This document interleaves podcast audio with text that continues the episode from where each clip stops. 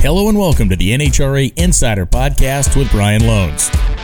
A huge engine failure, it appears, for Erica. The smoke funneling out of the back of the car. Stanfield drives by. On this episode is Top Fuel driver Josh Hart and Ace Nitro crew chief Del Worsham. And it's Tripp Tatum for the first time in his career.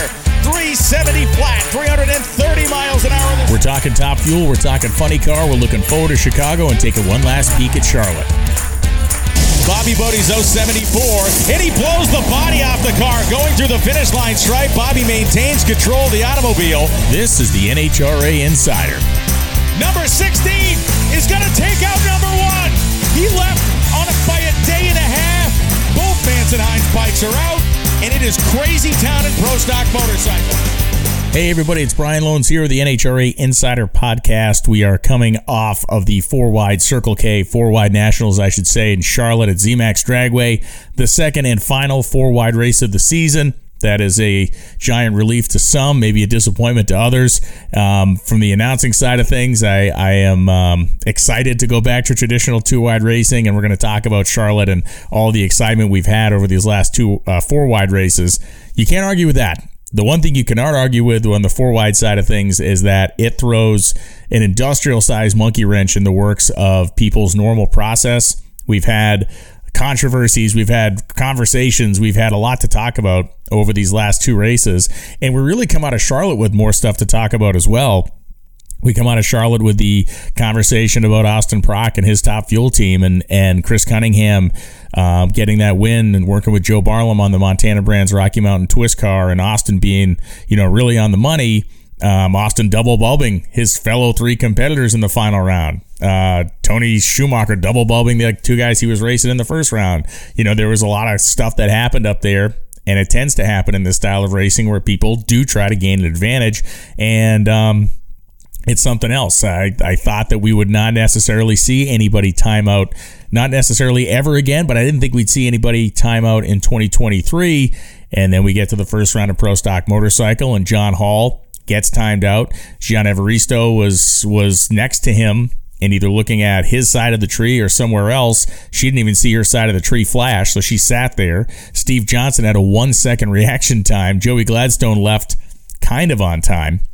Gladstone and Johnson advance, and there was a very heated moment at the starting line um, as people tried to sort out what happened.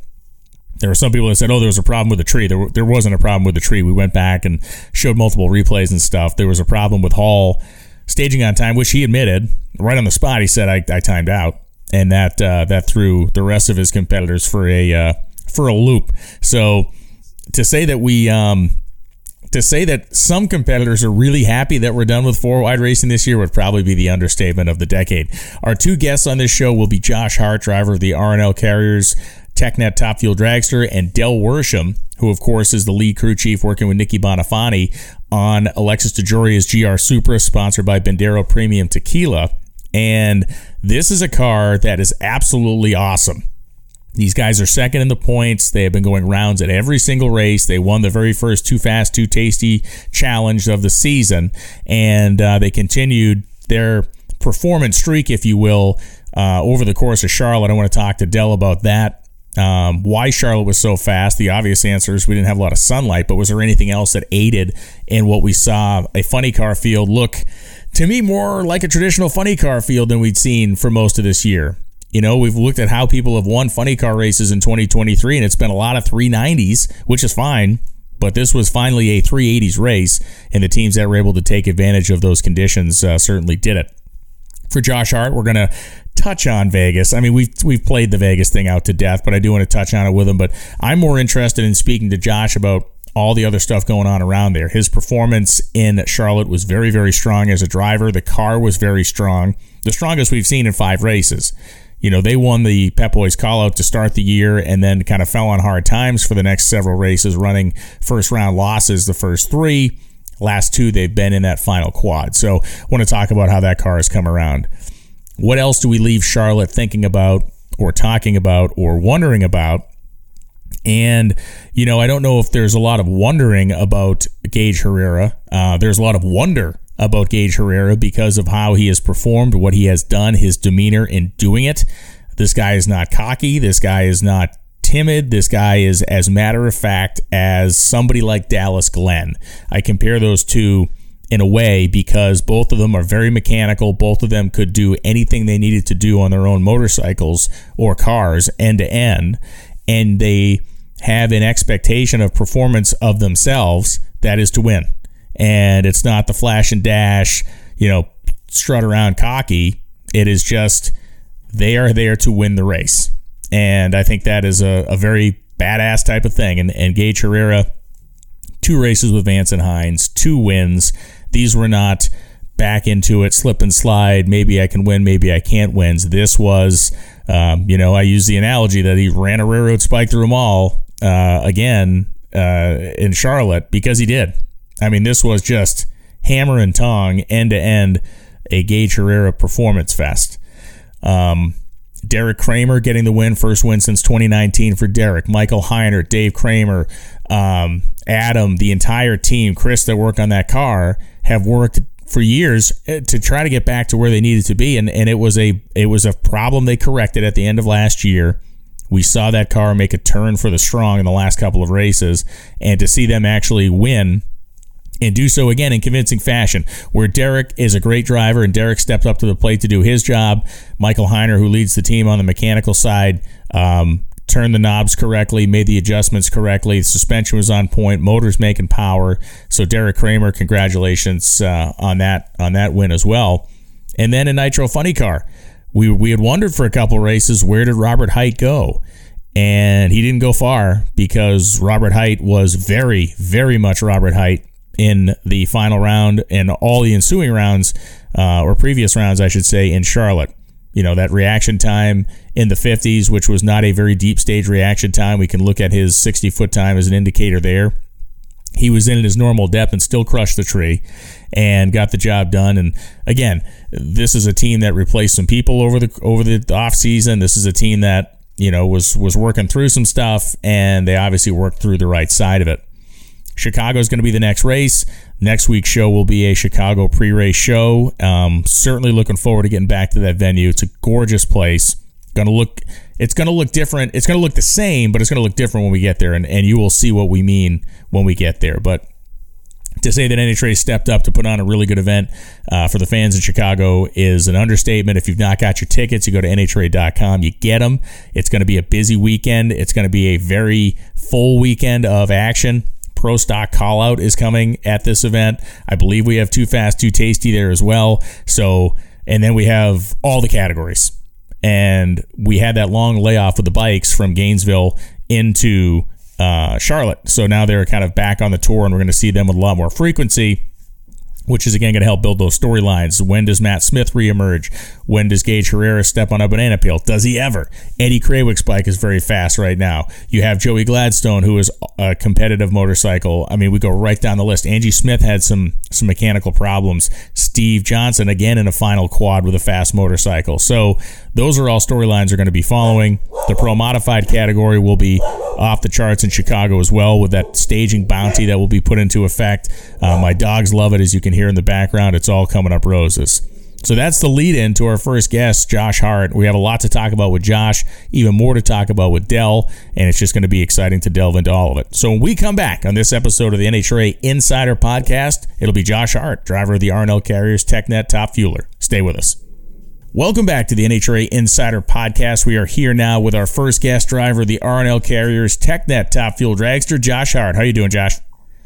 Excellent, sir. Thanks for having me on today. Well, thanks for taking the time to do this. I know that you're a, uh, a very busy guy on a day to day basis. And I think the first place I want to start this conversation with is the fact that your car really, over the last couple of races, has come into its own. You know, we looked at the conditions that were available in Charlotte, and we were expecting to see, you know, top tier cars in the 60s, and your car was one of them that got there. So, talk to me a little bit about these last couple of races and maybe um, not necessarily how the fortunes have turned, but really how the performance has picked up. Well, you know, like in Gainesville, we, we definitely had the winning car, and the driver just wasn't wasn't on point, and um, we we thought that was that was in the bag as far as the car tune-up sure. goes, and then we go we go to the next race and can't get down the track. So, uh, you know, Ron and I said, okay, one of these days we're both going to get on the same page. Yeah, yeah. but um, you know, the car uh, picked up a little bit in Pomona, and we felt like okay, it wasn't the performance that we needed, but we got our car back. You know, we we were going A to B, and then um, you know Vegas, same thing. We driver was not on point. I was I was battling a, a personal neck injury, and um, the car was was perfect, and I wasn't. So, and then moving into uh, into Charlotte, we just seemed to start gelling together again. So I was very, very proud of the team, and, and the car definitely is going the right direction. Well, yeah, and, and we talk about you know you're putting some of this the, the onus of some of this on you, but I look I look at your performance in Charlotte, 55 on the tree in the first round, 49 in the second round, and then 34 in the final. So you know if if if anything if anything, what was the result, or why did that kind of come together for you? Uh, after let's say four or five races, why was this maybe the place that we saw the Josh Hart we've maybe expected to see all season? Yeah, you know, I, I don't want to make a bunch of excuses, yeah. but the but the bottom line is I, I can see better in this car. So um, that sounds like a good thing, but the truth is last year's car I was leaned back a little bit too much. Okay. So I, I thought I kind of got into my rhythm last year. This year I can see better, so it's like you're constantly in the back of your mind saying, I don't want to go too deep. Uh-huh. I don't uh-huh. want to go too shallow. But I, I feel like in, in Vegas, um, I was all over the board and then I just had to focus. So even in, you know, qualifying, I was, I was really focused on just trying to make sure I was staging properly and it worked out great. You know, this was uh, an interesting thing to watch kind of come to fruition because, as you said, in Gainesville, you come out and and literally the first you know kind of competitive day of the season, you guys win the Pep Boys call out, and it's like okay. Here they come, and yeah. and I guess the question is, the Josh Hart that now has a couple years experience under his belt probably dealt with those adverse couple of races better than the first season of Josh Hart might have, right? I mean, is there a better is there a better degree of perspective for you now than maybe you would have had 3 or 4 years ago? Oh, 100%. I'm not nearly as thin-skinned as I was when I first hit the circuit. Um, when I was just trying to have fun. I mean, I understand it's business. I, yeah. I get it, you know, and and uh, you know, I know we didn't want to touch a whole lot on the staging thing, but had someone told me that my procedure was a little bit slower, I would have gladly sped it up. I didn't even know. Um, why so, is that? And and listen, just to delve into that a little bit, is is how come in terms of how come you should be expected to change anything you do? In that you know i use the analogy sometimes about baseball where if a guy is not good at hitting curveballs why in the hell would the pitcher then say you know what? I'm not going to throw this guy any curveballs. So that's my question to you on, a, on a personal level. Why is that important to you to to maybe uh, if not i don't know why is it important for you to change anything you're doing? Well you know i understand their complaint you know i understand what what everybody's going through on the starting line what they don't understand is that, you know, that that was still like my second season, and I don't want to overplay that card. My second full time season, it's like I I'm being treated like a veteran, which I guess is good because maybe they expect more from me. right.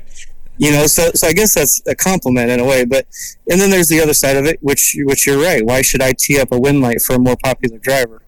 Yeah, I mean, if, if somebody came up to Connie Kalitta in, in 1972 and said, "Hey, man, could you speed it up a little bit?" I think that guy would be picking his teeth up from out of his thorax. I don't.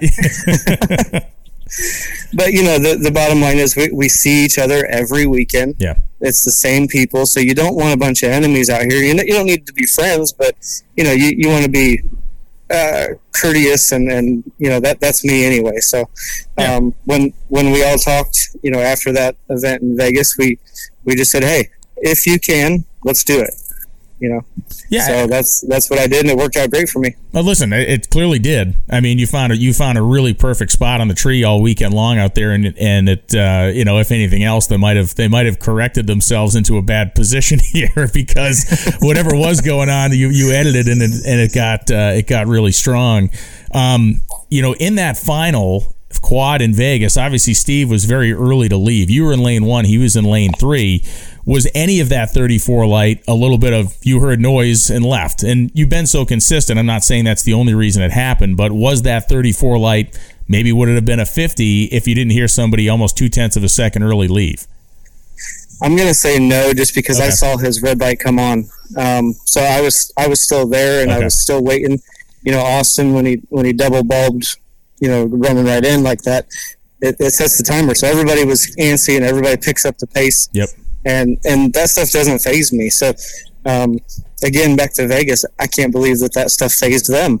Yeah, so, you know, but uh, it is what it is. You know, so no, I, I was I was constantly trying to uh, better my light, and I was probably in a little bit too deep, is why you know the 34 light. I got you. No, then, then that makes sense because again, you were. It's not like you were sitting next to him, and and honestly, I was impressed with that. That Austin didn't go red, being the car that was sitting right next to Steve when he went. I think there's a lot of people that would have been, you know, kind of drawn off sides in terms to use a, you know, to use a different term to explain it. Yeah, yeah, it's a confusing situation. There's a whole lot of stuff going on in the four wide, so I don't prefer that format. Um, I think it's cool for the fans, you know, to see it and, and feel it. And It's surely louder but uh, uh, I, I, definitely prefer uh, heads up side by side, just just two down the lane. And listen, I think for me personally, I think uh, you know getting the two of them back to back, kind of having that lump of these two races, and then moving back into our traditional format, I think is good. I, we used to have that four wide, then we go to a two wide and go back to the four wide race, which almost made it feel like a month of four wide races. And I'll take a couple of them in a row, and then we can kind of settle into to maybe what we do best. Amen, brother. Yeah.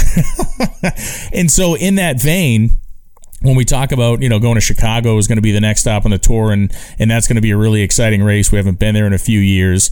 What if any adjustments do you make to go back to the two wide format? I mean, it seems to me like changing anything at this point would be uh, would be a, a dumb idea for you and and even the team. Yeah, one hundred percent. I'm going to go up there just run my own race. Um, you know, focus on the tree and. Uh, you know, Chicago is exciting for me. I always used to call that place the Gladiator Stadium when I was running my A fuel car because it's like a big bowl, you know. Yeah. Um, and uh, I, I, wanted that one really bad. So we'll see what we can we can make happen here. You know, Ron's got the car on point. The team was giving me a great car all weekend, so as long as the driver can do his job, I bet we'll have some good results. You know, we had a uh, pit camera in your pit area this weekend, and we would kind of dip into it, uh, coming to and from breaks and between rounds, that type of thing. And the one, the one overriding thing I kept coming back to watching your team work was just as weird as it is to use this word, there was a serenity in that pit area that I'm not sure. We often see, you know, professional teams doing their work in a professional manner, but I, there was nothing but calm, and that every time we went to the pit camera, it's like, hey, somebody go poke these guys in the side. yeah, I, I, I mean, God is good. We, we, uh, we all have a good gelling, uh, I don't know, charisma um, about about our team, and, and everybody gets along, and everybody knows what they're supposed to be doing, and uh, we don't we don't have very many things that interrupt our symphony. So. Yeah, no, it's uh, it's looked that way, and, and even when even when things were not going in your favor the first couple of races, we never saw you know we never saw anybody down there finger pointing or finger wagging or running around like a chicken with their head cut off. And I guess in the long haul of what a twenty plus race season is, that really becomes a defining characteristic. I'd have to imagine, especially when we get into the back half of it when the pressure really mounts. well, Ron Douglas and I made a deal the first race. I mean, Gainesville, when we won the first race, we made a deal with each other. You don't get to yell at me, and I don't get to yell at you. We both know when we mess up, and uh, we we've, we've held true to that. So. Um, you know, the but honeymoon's the over. The conversations still happen, though, right? I mean, the converse, those conversations still have to happen, but just in a in a gentlemanly way, right? Yeah, yeah. I mean, you know, when I when I was in the uh, final in Norwalk last year, that was the first time that I saw Ron. You know, he's like, listen, if you're going to drive it back to the pits, we're not going to have any stuff left. you know, like you need to take your foot off the gas. And that was the first time that I actually saw a little, uh, little real raw taste of Ron Douglas. He's like, we're running out of stuff. Stop it. you know, uh, it's interesting because you know, I, would have to. What is the difference in general terms? What is the difference in terms of running Bernie's Speed Shop as the business that it is, and then a Top Fuel drag racing team, the business that it is? The fundamentals of a business have to remain the same, but what are some of the things that you have to do either like differently from a business approach on a on a racing team as you do in a more traditional, you know, more traditional business?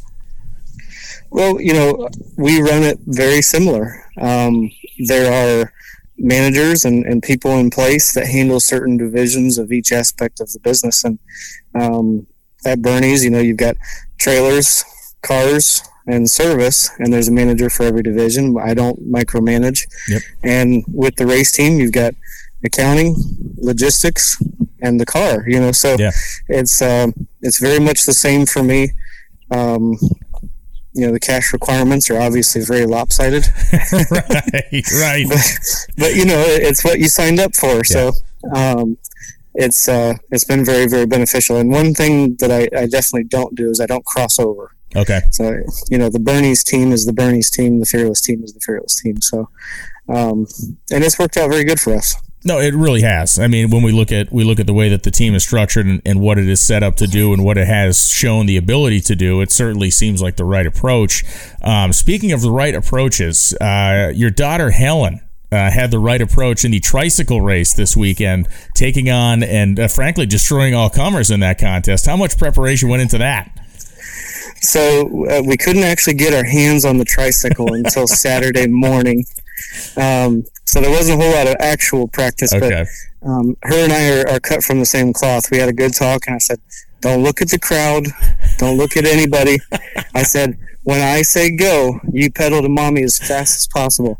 And she looked at me and she goes, "Deal, dude." Nice. Yeah, I was I was wondering if any of these teams got a hold of the tricycles and maybe machined the bearings down a little bit, or you know, put a little graphite, uh, little graphite lube on the bearings. But no, so these were these were spec trikes, is what you're telling me. Yeah, we were all thinking the same thing. I, I was one on the graphite side.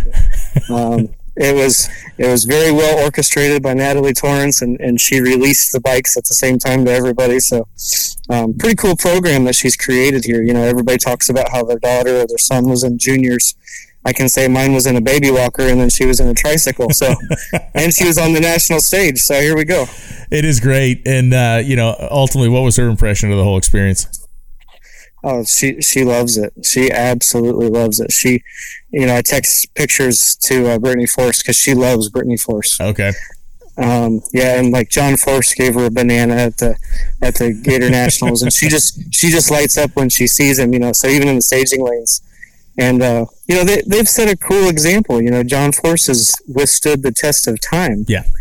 You know, and I mean, geez, man, it's an endurance race. You think about pumping that kind of money into this operation for that many years, and I mean, that's uh that's super commendable. So. no, it is. It's an Um, amazing thing. I was just glad that she was able to avoid uh, James Alexander. Uh, you know, I spoke to Blake. Uh, James Alexander hit a, hit every cone. He hit every cone. Helen was Helen was able to outrun him though, so that was that was good. no, we, we got a lot of respect for everybody out there. So it's it's a cool program. When we look at what's coming, whether it's Chicago, whether it's when the temperatures really start to come up in the midsummer months, um, we haven't necessarily seen those types of races. We saw a little bit of track temperature, I guess, out in Vegas, but do you feel as though your team is going to be okay when we get to those maybe unfamiliar races? We know that the team's great on a cool racetrack. We saw that in Charlotte. Weather for Chicago right now looks like it's going to be temperate and cool, but those hot weather races to me tend to make or break a season for a lot of teams.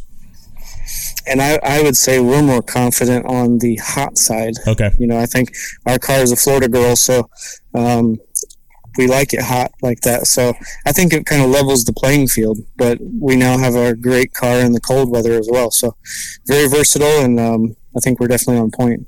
we often talk about you know Tony and I or or just even people in the sport we talk about this era of what's shaping up to be a, an incredible kind of time frame for top fuel drag racing and the talent level and the expectation level on these drivers where the cars have become in many ways the great cars have become very tightly grouped so I think this is the first time in a couple of decades where we really spend a lot more time looking at who is in the seat and what they're doing in the seat than maybe who's turning the wrenches. I think there was a period of top fuel racing where the crew chief was almost the bigger star than the driver.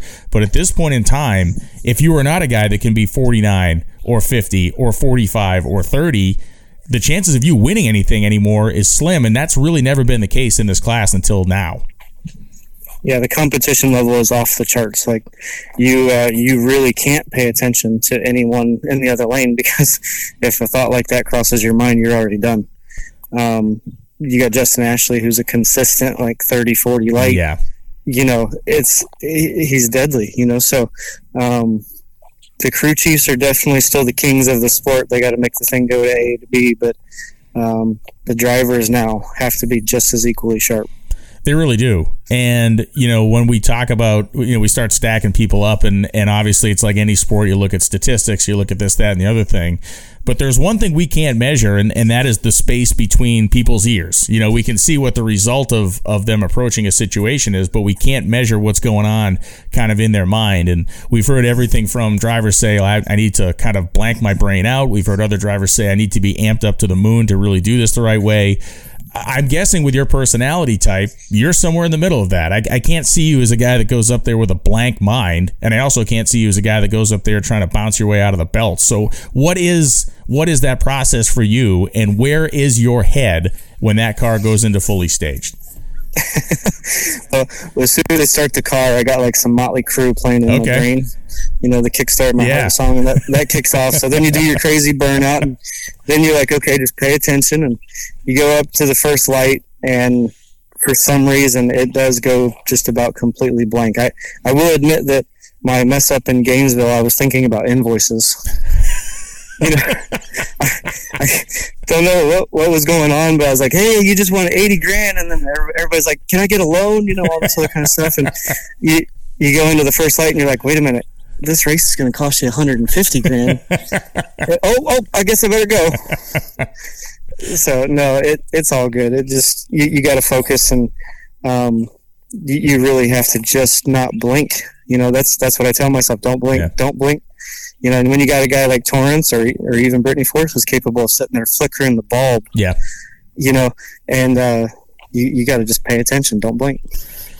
Where was your head back in the A Fuel days? Was that it? Was it the same place, or is this a process you've kind of developed over time? You know, because you're obviously a very strong racer in A Fuel, won a lot of events in in in that class. Was it the same? Was it the same headspace then, or is this like a refined process? Oh, 100%. A Fuel was, was a lot of fun. You know, um, if you raced somebody, even that you maybe weren't 100% cool with, you still talked to in the pits and everybody was friendly. And, it, you know, it was, it was basically a weekend getaway. Yeah. You know, this is different much much different you know you're uh, you got people that'll send proposals to your crew chiefs and send proposals to your your sponsors right right as they're smiling and, and yeah. telling you your friends, you know. So um, I didn't look at it that way, and I've said that a hundred times. Yeah. But you know, the first year for me, I just went out and had fun and look at what the results were. Then the second year, I was like, all right, there's a big dose of reality. Well, and that to me is the most interesting part of your story. Honestly, is that it's not often we get somebody that talks about the the social or kind of behind the scene dynamic as being their toughest piece of adjustment, right? We often hear about people that struggle with getting in the car and it's car control or it's understanding that this thing that this thing is not like anything they've ever driven before or they've they're not able to find that headspace you are in the starting line. But for you that's the most fascinating part of your story to me is that it's nothing to do with the race car. It's nothing to do with the process of driving the race car. It's that stuff all around it, which is the majority of the stuff you got to deal with. hundred percent. When when we were campaigning for Rookie of the Year, I never thought that I would ever campaign for anything in a race car.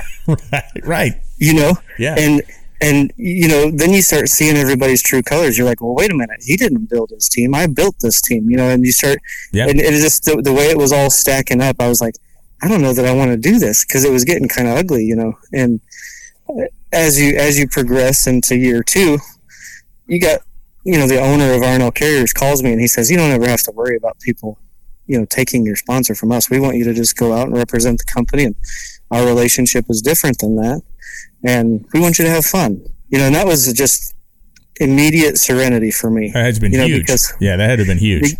They're like, you know, yes, we've seen proposals. Yes, people are going to try, but it, it, you know that's that's the type of person you want to partner with. Oh, absolutely. You know, so and uh, so that that was a big you know stake in the game. But then I heard you know people were sending proposals to Ron Douglas, or they're trying to trying to get some of our crew guys. We had we had one guy literally walk into our pits right in front of me and try to solicit crew guys. right in front of you?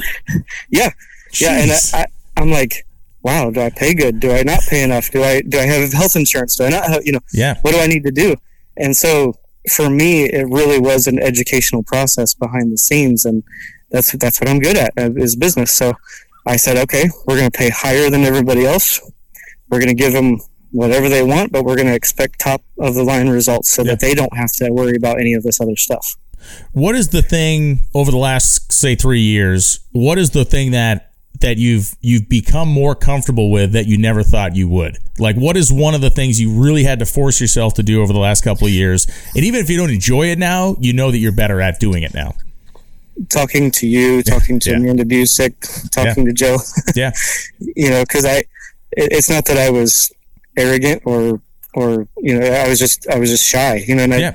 and then I was absolutely terrified that I was going to say the wrong thing because of my first season. You know, everything in this sport kind of gets blown out of context, Yeah. and uh, Sorry about that. You know, that's so- our that's our fault. yeah, so it's like I I just stay to myself. I don't I don't I don't need any more friends. You know, I, I do my own thing, and um, my my adopted dad says that all the time. You know, I don't need any more friends. yeah. But uh, you know, if if we can all get along, that's great. But Well, look, I think I that was at. there's a great strength, and uh, and and listen for uh, I think a lot of us in this sport, when you get to a level, whether it's to be a professional race car driver or to be a broadcaster, um, you know, uh, you know, I'm not inserting myself into your shoes here, but for me, the adjustment was, you know, you go from being the announcer and you do this stuff at the event, you bounce around to this event, and everybody's your pal and everybody's your friend. They slap you on the ass and they're going to see you next week. Well, then you do your first show and you find out that half of America thinks you suck. and they have no problem telling you that. And it, it killed me for a while. It was a really tough thing to adjust to. And so I, I 100% respect that about you and that and that this was this was something that almost came out of the sky at you that you didn't see coming. As many of the things as you did see coming on the business side, this was not something you saw coming. no, no, and uh, I mean even the stuff that we literally just went through, eh, you know, with Torrence and with Langdon, like. yeah. It, I- I'd be lying if I said it didn't bother me, but I didn't read it. Right.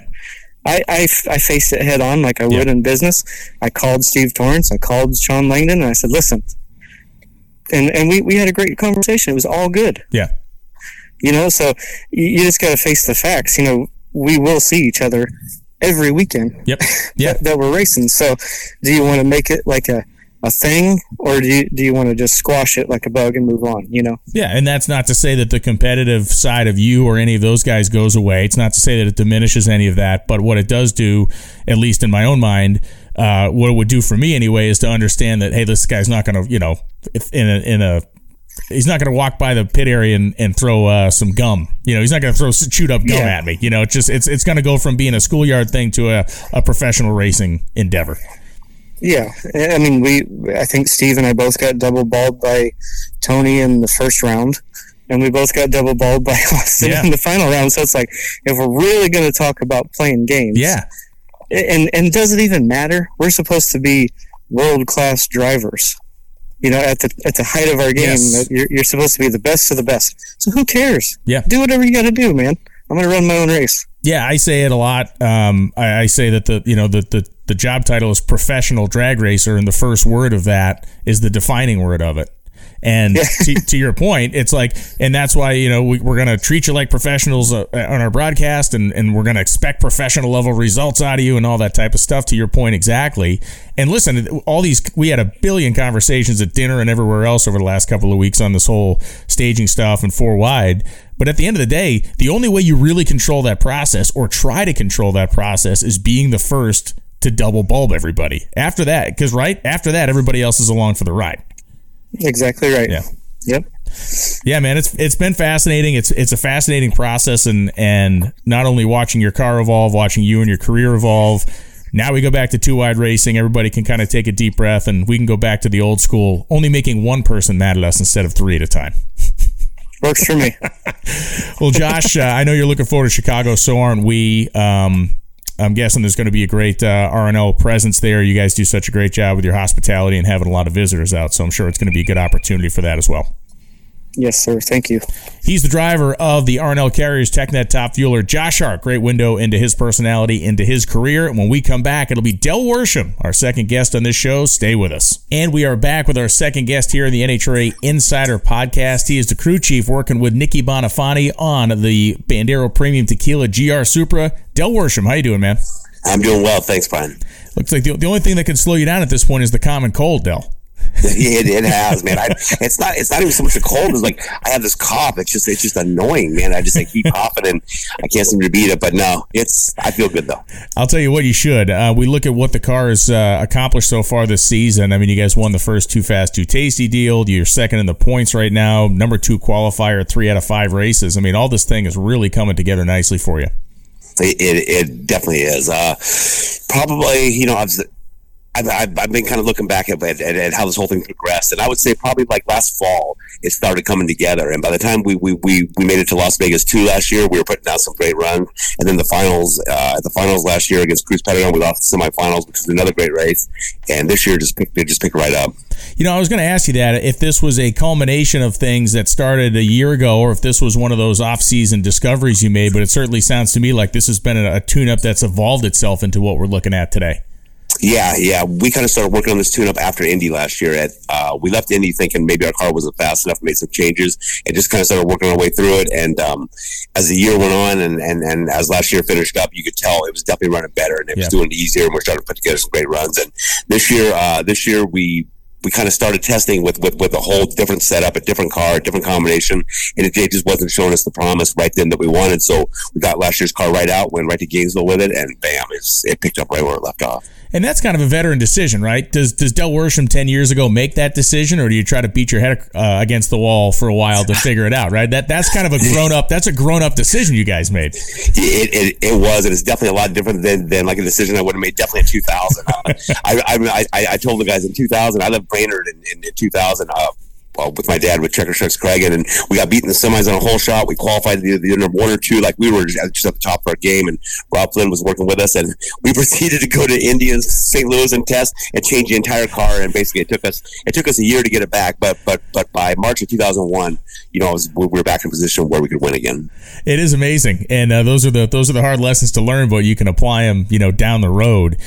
I want to talk a little bit about Charlotte and you know the performance we saw at Charlotte overall. This was the to me kind of the highest performance race we've seen. Yeah, the bump spots or rather the number one qualifying numbers are about the same across the board, but as a whole, we look at the funny car field. I think the top nine or ten cars were all in the 80s. Was that simply a function of conditions, or was the racetrack tighter, aka sprayed more than it has been? Oh well, I mean, part of it is is definitely our conditions, you know, and and the track was prepped well. And when, when you're racing four wide and they spray the same amount of times, and half the cars are running on the lanes because because you know you, you only get so so the glue sticks around longer and lasts longer and, and and and there's more of it and that definitely helps. But that track is also phenomenal. That track is so good. You know there aren't any big bumps in it. The thing stays hooked up the whole way. It's smooth. Um that helps. And then and then to top it off, we're five races in, and everybody's everybody's kind of getting their tune-ups kind of dialed in. You know, uh, it's just it, it seems like every week you know you know you know somebody new or somebody different could be in the final can be in the final and uh, it's it's a tough class yeah it really is and you know the performance your car had 85 in the first round 88 in the second round 87 in the third round i mean that's yeah. that's the type of stuff I would, I would i would imagine that's the type of stuff crew chiefs go to bed dreaming about you know being able yeah. to get this thing within a, a window of really less than three hundredths of a second is wild it's pretty amazing, yeah. And then and then top it off, I ran 87 qualifying, so it's uh it's definitely coming around. I'm not gonna I'm not gonna lie. It's it's you know little you know little by little you just start stringing runs together and picking away at it. And once you start stringing a bunch of runs together, good things seem to happen, and uh, it seems like that's kind of what's going on for us right now. As far as your off season and coming into 23, did you have any personnel changes, or is it all the same faces on that car? Uh yeah, we we we we, we actually did have a couple personnel okay. changes. Um, yeah uh, we, you know, a couple crew guys left. We added a couple new ones. We kind of moved some guys around to different positions. So going into Gainesville, I was a little nervous because the guy that usually does the heads, you know, is building motors, and the guy that usually does the clutch clutches doing the heads, and everybody kind of wanted new jobs. But they, uh, they're a good group of guys that really work well together. And they work hard, and they and they help each other out. So nobody really got hung out to dry. But yeah, changing jobs makes me nervous.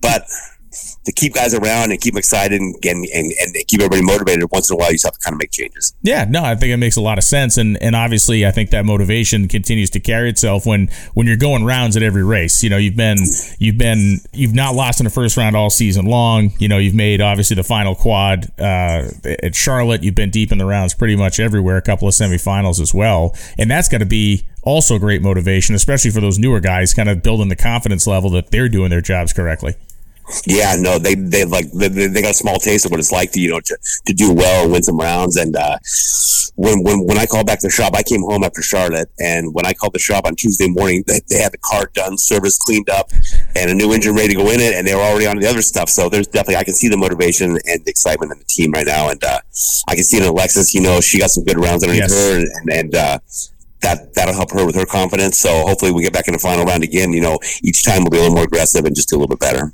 And look, the reality is in the final round of that race, she was 82. She was right there where she needed to be, and Robert was just, you know, Robert was Robert. He he came out of not necessarily nowhere, but he goes 50 something on the tree, and and obviously yeah. that's just a, that's that is a very difficult thing to, to to stand up against. But she was right there. I mean, she was she was performance wise for herself in the seat where she needed to be, and it was almost a coin flip at the finish line.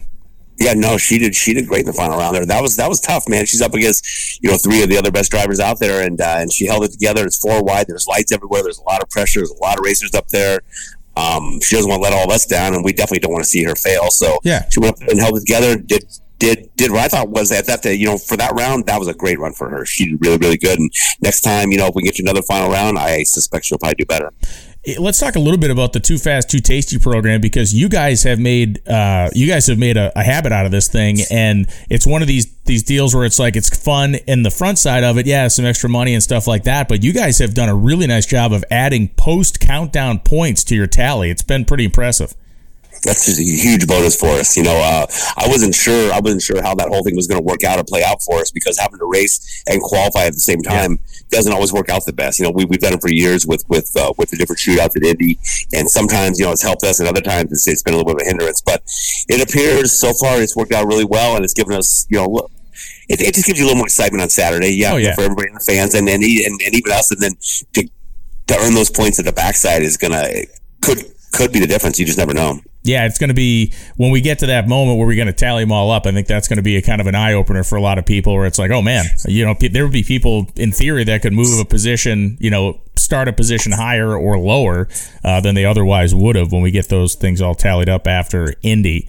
Uh, we are headed to Chicago next. This is a great racetrack. You know, it's people have kind of wondered about the surface, and what I've told people is, listen, they ran that divisional there last year. The alcohol cars fared very well on a racetrack that didn't have have a lot of traffic. I know NHRA is already there working on the facility and working on the surface itself. This is a fast racetrack if the conditions present itself correctly. It definitely is, and it's my favorite. It's my favorite race on the whole on, on the whole circuit for sure. Uh, I've won this race personally many times. Um, in in the funny car with my dad. So yeah, no, it's a great facility. It's huge. It's well taken care of. It's manicured. When you pull in there, man, you're just like the super facility that, that's cleaned up and it looks great. And it's just it, it presents itself very well. And and and it's obviously fast. I mean, there's just been some huge runs made there. So I'm really, really, really looking forward to going there this year. If you look down, kind of down the road a little bit to when we get to the say warmer weather months or even you know challenging tracks like Bristol, which you guys have, have been successful at. Uh, what are the key things that are built into the tune-up you have right now that you're going to be able to translate into those differing conditions when it's not necessarily a 385, 387 weekend? How does this tune-up kind of evolve into those months? Well, it, it, it, it, seems so far that it doesn't take it doesn't take a whole lot of moves to have it slow down as slow as a, like a 396 and then speed it up all the way all the way to a 385. Okay. So so if we're if we're sitting around and, and conditions are coming to us or they're going away from us, I think we can make the changes pretty fast that we need to to hopefully keep up the competition and, or them stay ahead. So that's that's the biggest thing I notice right now about the tune-up is it doesn't take a whole lot to make it do what you want. I had a guy a few weeks ago I was talking to in the pits, and he made an observation, which is something I wasn't I never really thought of it this way, and I'm interested in your perspective. And what he was saying was having a good spring part of the season effectively sets you up for a good fall. And if you struggle in the spring, you're almost guaranteed to be in trouble when we get to those fall months.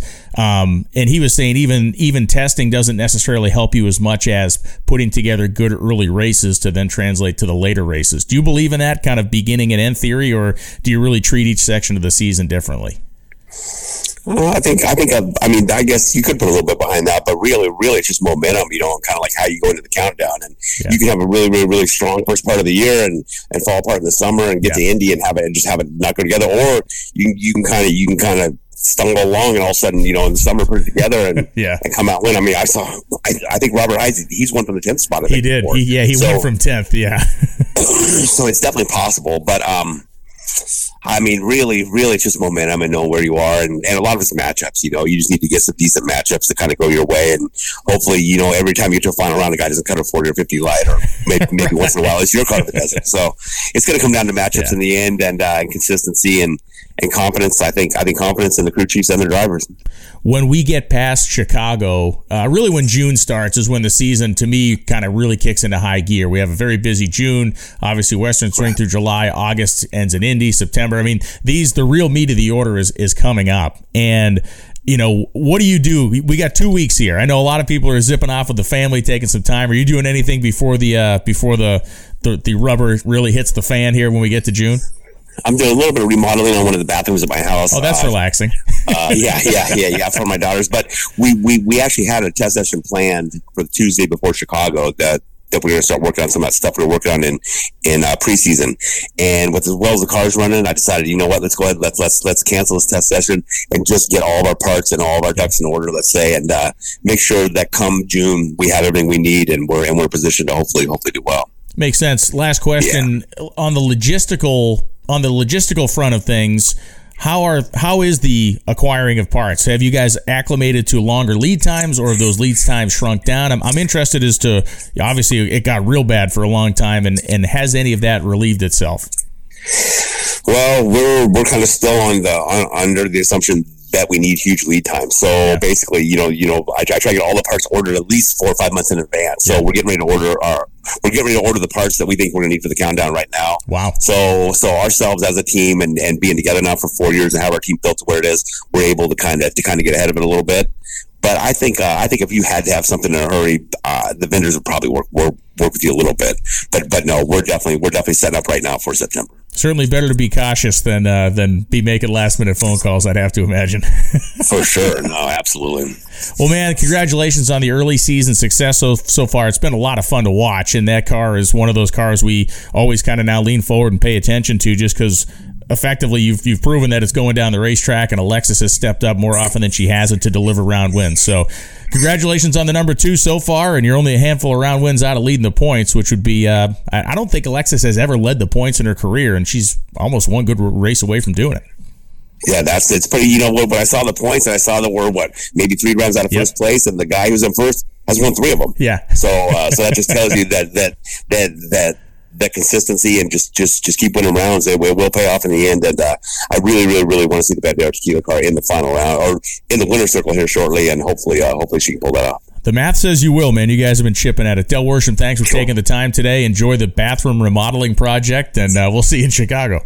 All right, thanks, Brian. And I'll be back with some final thoughts right after this was a great conversation, both with Josh Hart and with Del Worsham, talking about the success they've had so far this season. For Josh Hart, it's been a little bit later coming, of course, than I think he would have loved, but he's got it now, and that car proved itself in Charlotte that it is all the bit capable of winning races, and we'll see down the stretch winning a championship. And as we talked about with Del, what is there not to say about the performance of the Bandero Premium Tequila Toyota so far this year? It is number two in the points, and as he mentioned, the guy leading the points has won three races. They've not won a race yet, but they have won a lot of rounds, and they have done it in the world of consistency.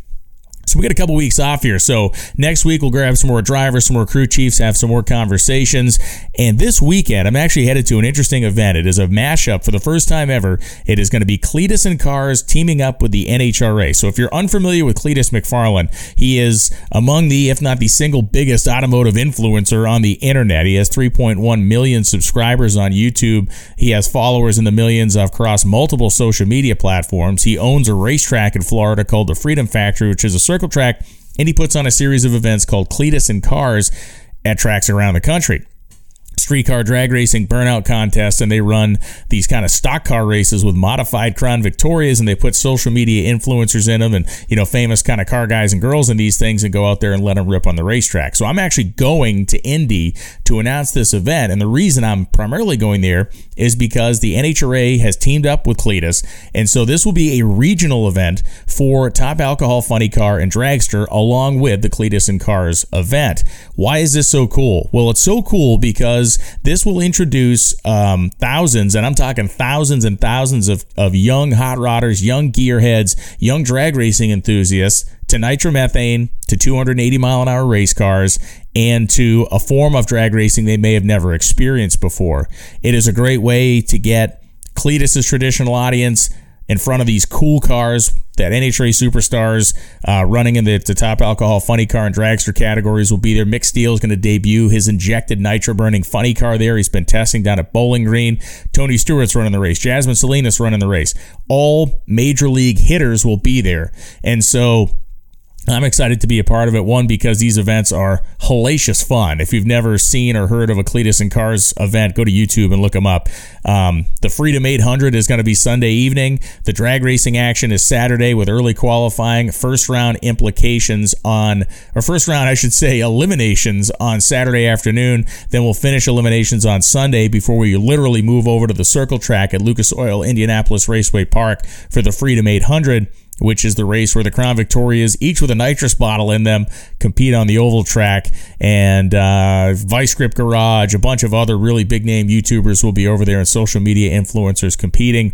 Can't wait to do it. It's going to be a lot of fun. Be a little irreverent. There's a burnout contest, and me and Cleetus will be calling that. Be working with a dude named Jake calling the stock car race, and I'll handle the drag racing duties by myself. So if you're around Indianapolis this weekend, or you're within a couple hours drive, I would recommend coming to Lucas Oil Indianapolis Raceway Park because you're not going to want to miss this. Thousands of tickets have already been sold. You can get in on the fun. I'll be there as well. Don't let that keep you away. Thanks for listening or watching to this episode of the NHRA Insider. If you're checking it out on NHRA.tv, thank you. If you're checking it out on any of our various podcast platforms, I thank you as well. And once again, thanks to Josh and Del for taking their time today. We'll be back next week with another show. We got a couple weeks before Chicago. Del's remodeling a bathroom. I'm going to Indy. Josh is probably selling classic cars. What are you doing? We'll see you next time. Bye bye.